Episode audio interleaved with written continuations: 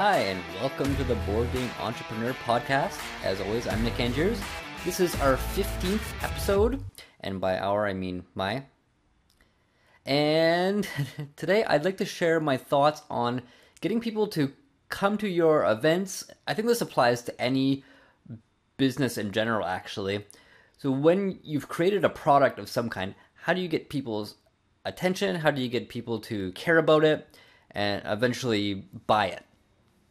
So going back to the beginning, with my first small events, I was charging about $10 for tickets, and it's actually really challenging to get people to pay for something. I find, especially if it's something that's inherently fun, like games, right? Like you're providing value to someone, but in order for them to see it as a product that they're willing to pay for, that's a big jump to go from $0 to $10 even. Think about when you see something online, let's say it's an app and you see that it's free, you're probably not going to hesitate to download it.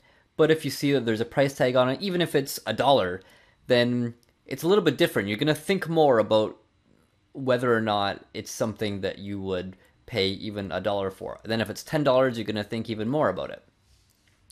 So with the events, I tried to add as much value as I could.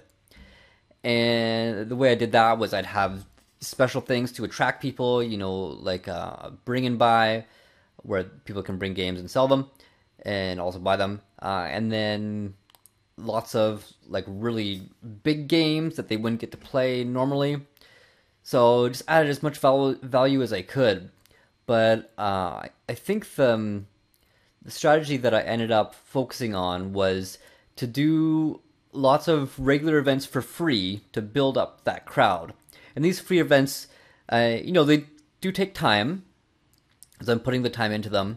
But when you look at it, it's really just greeting people and recommending games and teaching games and sometimes even playing games, all of which are things that I love. So I don't mind spending the time to build up that crowd.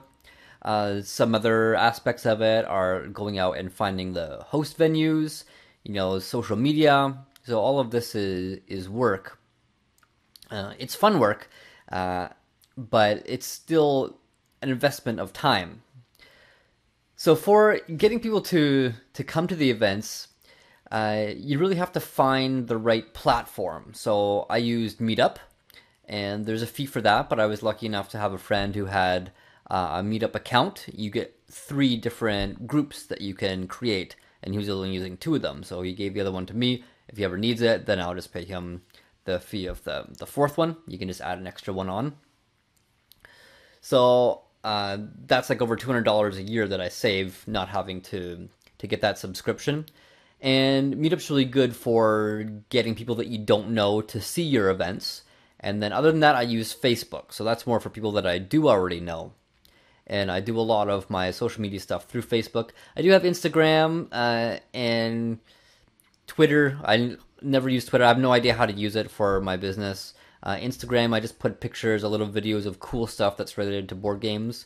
But I think it's better just to stick with one until you've really kind of mastered it, and the one where your crowd is going to be the most. So for a lot of reviewers, of course, it's going to be Instagram because it's all about the photos. Or if you're designing, maybe you want to go with Twitter. But the important thing is to be active, show people that you're always doing things and always looking for ways to make your product, whatever that is, better. In my case, it's events. So I think the very most important thing is just to be consistent. So I have my events each week, and I try to make everyone's experience enjoyable, especially first-time attendees.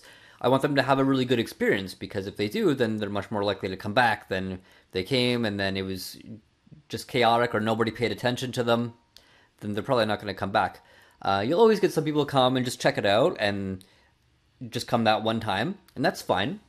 But I do want to leave them with a good impression. So for my case, number one is consistency. Have the events each week and have rules in place. So when people aren't sure about if an event is going to be held or not, I want it to be really clear. So, for example, if the venue is closed, of course I'm not going to have the event, but as long as it's open, I'm going to have the event. So it's not going to be a matter of, oh, I'm busy that day, there's not going to be any host, or I'm traveling, you know, so we're just going to cancel it, or it's a holiday. That's a big one.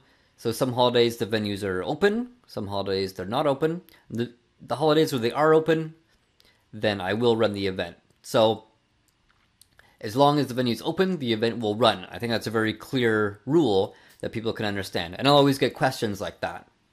So I think just having that reliability of the event each week and showing that, you know, it's managed. So if someone isn't following etiquette, then I'll step in and take care of that.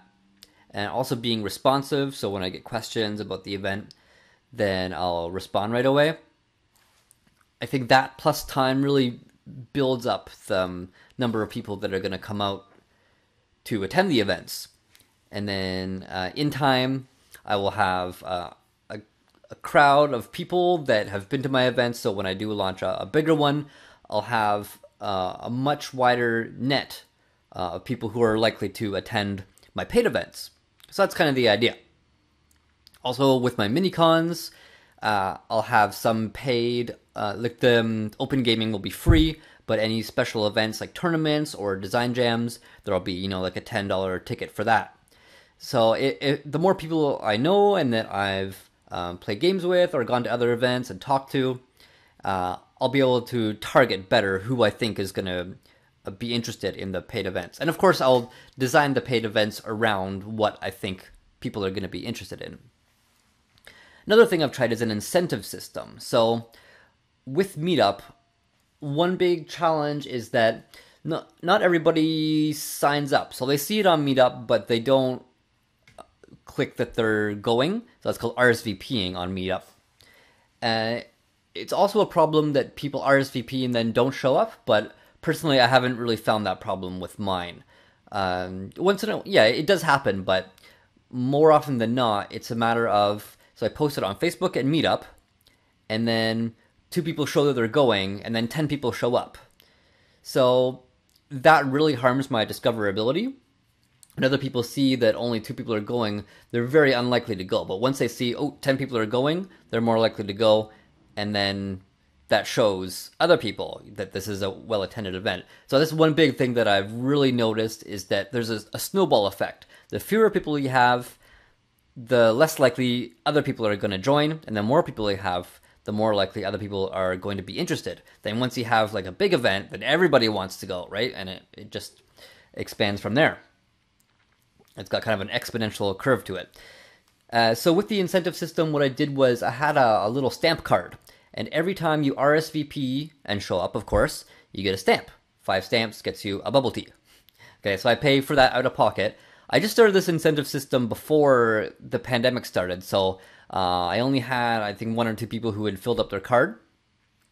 People really liked the idea, and I offered to store the cards for them. So I had like a little booklet where I just make the cards myself, just print them at home, and then print them on cardstock, cut them out, write the person's name, first name and last initial, and I tried to know everybody's name. I think that helps with making the experience more personable. For the draw, I need their name so that I can call them when they win. So the incentive system is a good way to get people's names. And yeah, I don't use their full name, of course. And just because, you know, people don't want to give out more information than they have to. So I don't take email addresses or any of that stuff. And what that does is they have to show that they signed up. On the first time that I just tell them about the card, I honestly don't really care if they are RSVP'd. I'd rather just give them the stamp and just tell them, okay, for next time, if you want to get your second stamp, now you know, right? So you got to RSVP either on Facebook or Meetup. Doesn't matter which one, because I don't expect everybody to use a specific platform. I kind of have to narrow it down, but one of those two. And that pretty much covers all the bases. If they really don't want to use either of those, then there's really not much I can do. But more than 90% of the people are going to be covered within that scope. So starting from the second one, I'll usually see them if they RSVP, and they can do it last minute. They can even RSVP like right before the event. I believe it's Meetup that doesn't allow you to RSVP after an event has started. So after the start time, you can't RSVP anymore, but Facebook you can. So you can show that you're going even halfway through the event. So I let people do that just because after the event, it'll show all the people that went, right? So that's great too. People will see last time, 12 people went. Ooh, okay, 12 people. So there's probably a good 3 different games running. That might be something that I'm interested in. So that's an incentive system, and it was going well. Long term, I'm planning to get host venues to at least subsidize the rewards, so that I'm not paying it out of pocket. Right now, it's just a few dollars per reward, but if they could pay for half of that, or eventually, when I get sponsors, then I could have all of that paid for free, because I would be promoting them when I talk about the incentive system. And then the cards work for now, but they are a little bit clunky, so eventually I'd want to get an app. And it can be pretty simple, they can have the app and they can say that they're going, and then I'd probably have to integrate it with Facebook. Yeah, that's a little bit further down the line. I'd probably first start out with they just have like a stamp card on their app, right? So they have the app, and then every time they RSVP and show up, then somehow I give them like a digital stamp. I haven't thought that far. So right now I'm just using a stamp, and then each time I'll use a different one. You can buy them at the dollar store for 5 for $1.50 or whatever, different animals or whatever. And then I just use a different one each time. And I can store the cards at the venue, so I don't have to carry them around. Right now I'm using the cards, well, I was using the cards before the pandemic, the cards for each venue. So you can go to any event, including mini cons, special ones like game design jams, and you can get a stamp just for showing up for those. So I think this is a really good idea. It's quite simple to implement, and it's been pretty well received.